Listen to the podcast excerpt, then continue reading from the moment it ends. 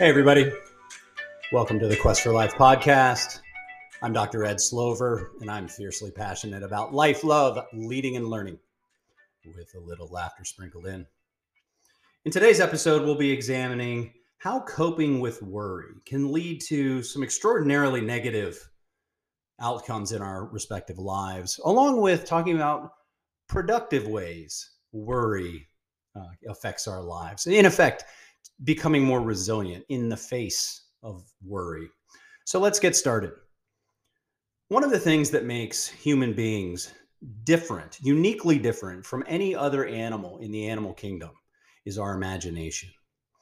Our imagination allows us to think critically, creatively, and innovatively about a vast array of things. It allows us to solve complex problems. It allows us to establish goals that we want to chase after. It allows us to dream. I mean, really dream, try and envision what we want for our future and to be able to pull that future into the present. Unfortunately, sometimes our imagination gets the better of us. In fact, WebMD defines worrying as a feeling uneasy or being overly concerned about a situation or problem. Basically, it's when we feel uneasy or concerned about what might happen. What's interesting about how our brains work is whether it's a real threat or a perceived threat, our brain releases this chemical cocktail of neurotransmitters in response to some sort of uh, real or imagined stimulus. So imagine you're on a hike and you come across a big cat. Clearly, in that moment, you should be worried. Physical safety, your life, you should be worried. And our brain in that moment releases this chemical neurotransmitter cocktail in response to that fear in the moment. What's interesting about how the brain works, every subsequent time you remember, you think about that moment of coming across a big cat, your brain doesn't know the distinction of whether or not you're actually standing in front of a big cat or you're sitting in your living room thinking about standing in front of a big cat uh, that's how our brains work. And so, whether the threat is real or imagined is ultimately immaterial. Whenever we, whenever we worry, we are, are in effect chemically reliving certain experiences. I mean, think about it. Think about it the other way. Think about some of the best memories you had as a child when you used your imagination. I know whenever I think back on my childhood, I remember times playing with Legos and I would create these elaborate scenes and I would engage in storytelling about the, all of the characters that I would create and what they would do and uh, where they would be and the adventures that they would go on. And it was it just an incredible, it was incredibly fun. And when I think back on that, my brain actually releases the chemicals that make me feel such positive memories. Or whenever I was playing in the backyard or playing at a park, and I was thinking about my favorite football players growing up. I mean, Walter Payton comes to mind, Tony Dorsett comes to mind, Joe Montana comes to mind. And when I was playing football, I imagined that I was those guys. And it brings back such positive memories. Uh, I remember observing my sisters playing, and then they, they were creating their own adventures with their toys. And in speaking with them about their childhoods and talking about those respective things, they actually relive the emotion of that. So I tell you all this just to kind of give you an idea of how the brain works. So bringing it back to worry, you know, some of the most common things that people worry about are money, the the future, relationships, job security, health, um, deadlines. That's a that, that's a big one too. And where worry can actually be beneficial uh, is in this in the type of uh, coping strategy that that we that we um, employ or that we use. Psychological research informs us that there's there's solid evidence that people use worry as a problem focused strategy. Right, that is the willingness to approach a problem and or deal with a problem rather than avoiding the problem altogether, and that's a very very good thing. Avoidance of problems or issues or situations because we worry about them actually is counterproductive to being able to work through the problem and work past the worry. Unfortunately, for many people, uh, worry in excess actually isn't a constructive process. In fact, it's completely unproductive and it serves as an ineffective coping strategy. So, when we think of worry in excess, this is what we mean by heightened levels of anxiety to real or imagined threat, perhaps um, unrealistic fears, perhaps impending doom. I mean, this leads to heightened anxiety and chronic worrying, and it can have a negative effect on the relationships we have in our lives, negative effect on sleep, negative effect on job performance, negative effect on, on other lifestyle habits. It can lead to overeating. It can lead to drug and alcohol consumption. It can lead to smoking. It can lead to all sorts of self limiting habits and even destructive habits whenever we worry in excess. But worry, in and of itself, isn't inherently negative. In fact, worry can keep us sharp. Worry can keep us vigilant.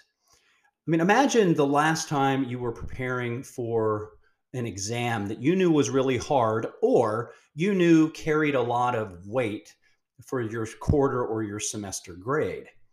Well, worrying about that can actually make you more more hyper vigilant in the preparation of for that exam. It can actually really you know, bring your focus to the the content to the material that you have to study ahead of taking that exam in order to hopefully in order to to do well on the exam or another example would be uh, think about the last time you were preparing for a job interview you had some worry about being able to put your best foot forward or being able to answer the questions that were asked of you or being able to just present yourself in in a professional way. And that made you sharp going into that interview. You know even though we know that what the interviewer wants is your story and you know more about you than anyone in the world so telling your story shouldn't lead to worry or anxiety or stress. And yet the atmosphere the stakes that are associated with that interview interview actually really cause the worry. Um, what about the last time you were preparing for a competition or right before a competition? And you had worry about maybe not performing at your best or maybe not winning right? These things make us sharp and they actually are really, really helpful to give us a singular focus in the moment. They allow us to put our energy and attention where it needs to be in a given moment. Unfortunately, whenever we worry in excess, this actually inhibits our performance. It limits our ability to to do our best, to deliver our best in given moments. It, it really it, it really becomes you know over consuming in many ways in fact uh, anxiety disorders which would be worry in excess so something like generalized anxiety disorder affects 40 million adult americans uh, each year and it doesn't discriminate between age gender ethnicity marital status it doesn't discriminate right? and can lead to a whole host of really really challenging symptoms, right? Such as dizziness, a rapid heartbeat, fatigue, difficulty concentrating, muscle tension, nausea, uh, suppression of the immune system, short-term memory loss. And then when this gets uh, get this gets away from us, this can lead to uh, bouts of depression, can lead to suicidal thoughts and ideation. It can lead to heart attack, I mean, these are really, really serious um, concerns whenever we worry in excess. And in fact, it should be noted that if you or anyone you know is experiencing any of those symptoms, please, please, please connect with a professional, whether it's your your primary care physician or a, a counselor, therapist, psychologist. Please connect with uh, with a professional to help you work through uh, this uh, this worry. Now, with regard to um, sort of normal garden variety worry, the question then becomes what are some productive ways that we can move past this? Um, th- there are the, there are a lot of different avenues you can go down. I want to take you down four four specific ways, practical ways that you can address the worry in your life that can bring you more peace, can bring you more calm in the moment, can bring you more self awareness in the moment, where you, there's a recognition of what's going on and how you can uh, become more more resilient and push through these things. The first is mindful meditation. Now, there's uh, there's countless ways to meditate. There's there's a variety of ways to meditate mindfully. Um, I'm not personally much of a meditator um, in like the traditional sense. What I do though is I do take moments throughout the day where I'm by myself and it's quiet. I practice deep breathing techniques in addition to letting the thoughts that I have wash over me without judging the thoughts. That's a that's a key component of mindfulness. Let the thoughts come in, let them wash over you, let them be what they are without judgment. Right? Do this type of meditation for 10, 15 minutes, uh, you know, every day. Um, ideally, it's 10 to 15 consecutive minutes, but if you don't have 10 to 15 consecutive minutes because we lead busy lives, no problem. Take those moments whenever you can. And you know, some people uh, don't get annoyed or worried or anxious whenever they're in traffic. I am not one of those people. I don't prefer traffic, so uh, you know, sitting in my car on my way to work doesn't work for me. But if if that moment works for you, provided that you're keeping everyone else on the road safe, mindful meditation whenever you have an opportunity to do that. The next one is talking with others. And while this could be a professional psychologist or counselor, certainly, talking with others who have gone through the types of situations that you're currently worrying about, the types of situations that you're currently experiencing, the type of situation uh, that um, that they can relate to. Speaking with others about how they were able to navigate the the adversity and the corresponding worry associated with that adversity uh, can be a really really helpful solution right it it helps it actually helps you identify root cause what is actually causing the worry or anxiety uh, in you? What is there some sort of trigger event that's causing the worry right? Be sure however in those moments whenever you're talking with other people not to let the conversation devolve into commiserating right? This should actually be a productive conversation where uh, where you're learning from uh, from another person. Maybe it's a, a, friend maybe it's a mentor maybe it's a parent maybe it, it's um, it's someone else. But um, make sure that you trust this person to give it to you straight and not simply um, not simply commiserate with you in the moment where both of you feel better about yourselves for having done that. The third one is journaling. Now, journaling is not for everyone, and journaling is surprisingly hard. Um, and this is very similar to mindfulness in the sense that if, if you start journaling, don't judge the result. Um, just journal free flow, stream of consciousness. Um, it allows you to analyze and process your feelings um, in addition to like talking with others help identify root cause of the worry itself. Uh, and then the fourth thing is physical activity. Get moving. I mean minimally physical activity helps promote blood flow to the brain. We think more clearly. We are, are generally more resilient not only physically but we're more psychologically resilient, more emotionally and spiritually resi- resilient. Uh, so the impact in our lives is is virtually incalculable. So here's the recommendation for the Centers for Disease Control: 150 minutes of moderate intensity moderate intensity activity uh, per week. So if you do the math on that, what are we talking about? Two and a half hours, two and a half hours per week of moderate intensity activity over the course of a 168 hour week, I think we can pull that off. in addition to the 150 minutes of moderate intensity uh, activity per week, you want to perform some type of resistance training or weight training twice a week.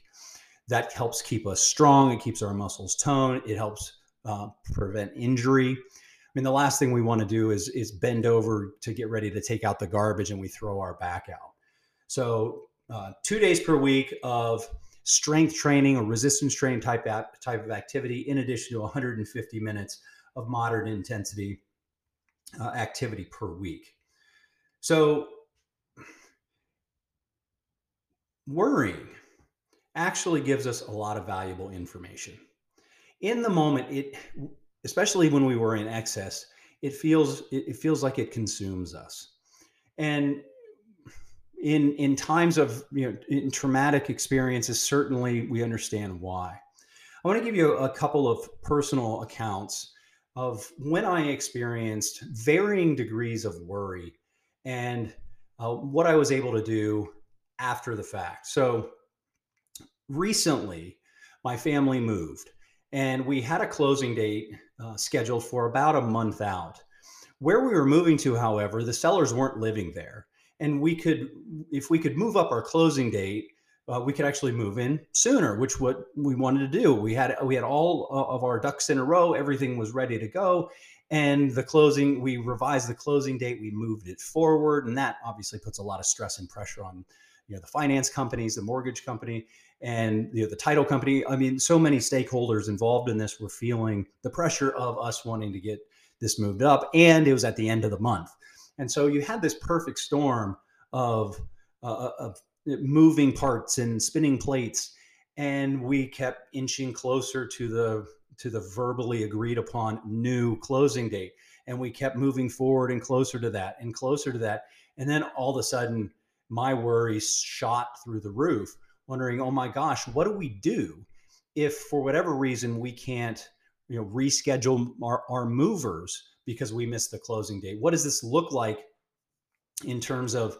um, you know future mortgage payments on you know our old property relative to the new one? I mean, the, it, it became uh, it, it became uh, in retrospect a really interesting experience because all of that worry was self-imposed.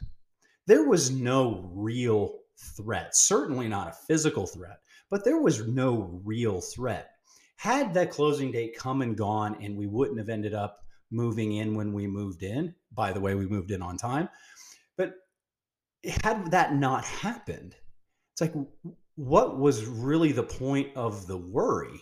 Right. And it makes sense. I mean, we we ultimately worry about parts of our lives that are important to us. And this just happened to be pretty important to us and but the reality is in upon reflection that was a self that was self-imposed it wasn't um it, it really it was real worry it was real emotion that i was feeling in the moment but it wasn't objectively real i mean the situation so that was the first one uh, not overly stressful in the grand scheme of our lives the second is uh, as a parent for those of you who aren't parents, but who plan to be parents, when it comes to worrying about your kids, it's surprising. I'm continually surprised at how much I worry about our kids. Worrying about uh, it, are they safe during the day when I'm at work and they're at school? Are they, you know, emotionally safe and stable with their friends at school or at basketball practice or something? how are they doing uh, you know emotionally whenever they're you know hanging out up in their rooms and they're on their phones with friends or, you know are they de- are they dealing with bullying behavior or are they dealing with different stresses that they don't feel comfortable verbalizing given their age and it's just it's it's constant and it's surprising and there's no guidebook to parenting and no one no one teaches you these things no one really talks about these things these are things that you discover on your own as a parent and they're surprising. And whenever you encounter them, you're just like, oh, oh my goodness, you know, what do I do? I mean, that for people who worry but not in excess, you're trying to find solutions to these issues that they invariably work themselves out. So much like the closing date on the new house, upon reflection, the worry was self imposed. It wasn't a real threat, it's an imagined threat. And it doesn't make the feeling any less real, but objectively, it wasn't real. And then lastly, unfortunately, whenever I was 13, my father passed away uh, from pancreatic cancer. He was 39 years old. And uh, when, when I learned he was sick, when I learned he was terminally ill, and as um, as that illness progressed, I became more and more worried as to what my role was going to be going forward. Now, one thing I did get is that at 13, I knew I wasn't going to be you know, provide financial support. I wasn't going to be the, the the family breadwinner, but my mind went to worrying about am, am I now responsible for the health and safety of my family, I mean, the physical health and safety of my family, and how does that work when you're a 13 year old boy? Um, I worried about my mom and her how, how she was processing all of this emotionally, because my mom basically subjugated her own um, her, her own self care in place of making sure that me and my sisters were were taken care of emotionally. And that led to worry just wanting to make sure that she was okay in addition of course to making sure that you know i was okay emotionally. Like, how does this work? And recently this was actually sort of uh, triggered in me again when one of my daughter's friends um, her father got sick and passed away and her, her my daughter's friend is was the same age as I was whenever my dad died, and it it was it was an interesting experience in the sense that it triggered the worry I had whenever I was 13, which ties back to what I had talked to, to you about earlier about how the brain works. It, that was a memory of something that I experienced years and years ago. And yet the brain released the chemical neurotransmitter cocktail, and I experienced the same degree of worry that I did whenever I was 13, in addition to just being heartbroken for my daughter's friend and her family. So,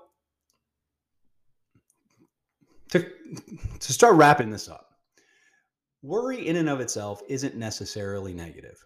and as I mentioned earlier, it keeps us sharp, it keeps us focused, it keeps us vigilant. Um, what we need to be able to do, though, is take a step back and determine its validity. Is it something that is an immediate physical threat?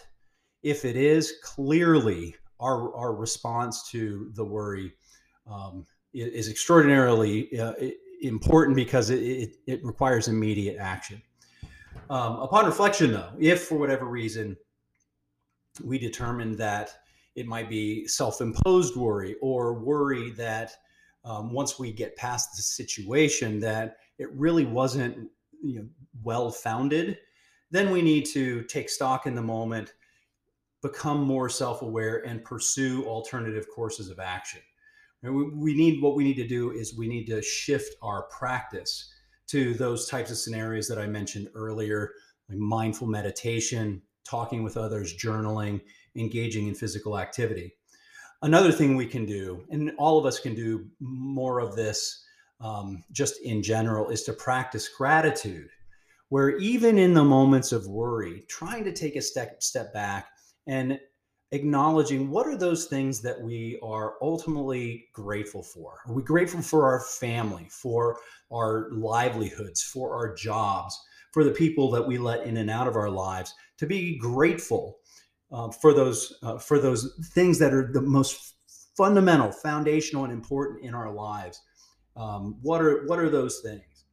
Um, understand that worry is a normal part of our life and it's it, it's not going away. We're we're because we worry about those things that are important to us. Worry is inevitable. How we respond to it is extraordinarily important.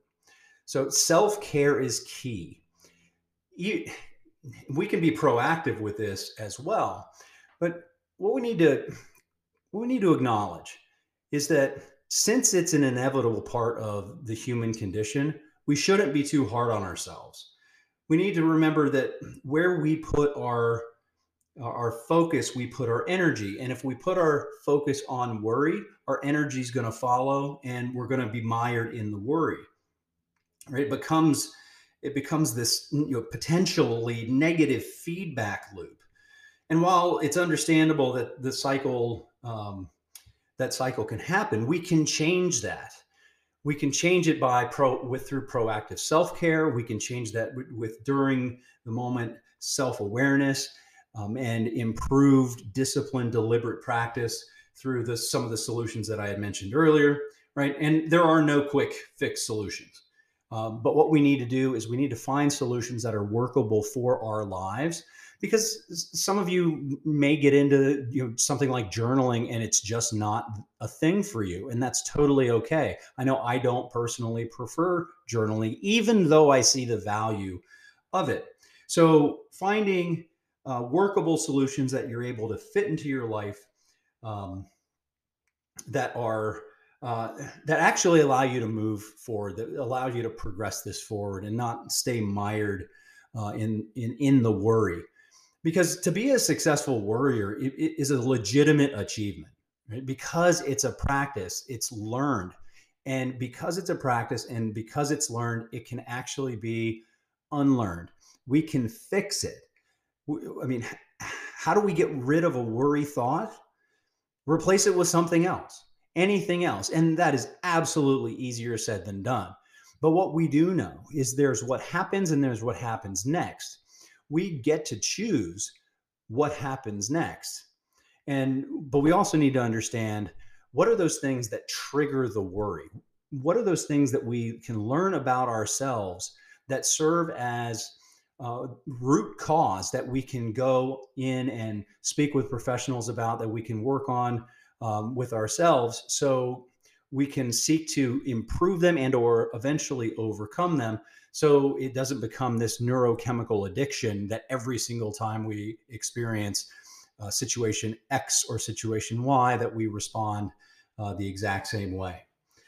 So one final question for you just to give some thought to. To what extent is worrying helpful to your life? If it's unhelpful strongly consider adopting or engaging in practices that can provide new and different perspectives. Right? Uh, if it's helpful, if you're uh, you're sort of the garden variety warrior and it keeps you sharp and vigilant, outstanding. Um, if in excess, please reach out to a professional uh, to get some uh, assistance. So, food for thought, fellow questers.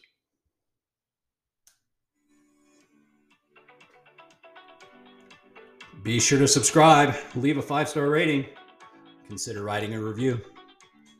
You can get in touch with the show at thequest4life.com. I'd certainly love to hear from you. And as usual, thank you for joining the conversation.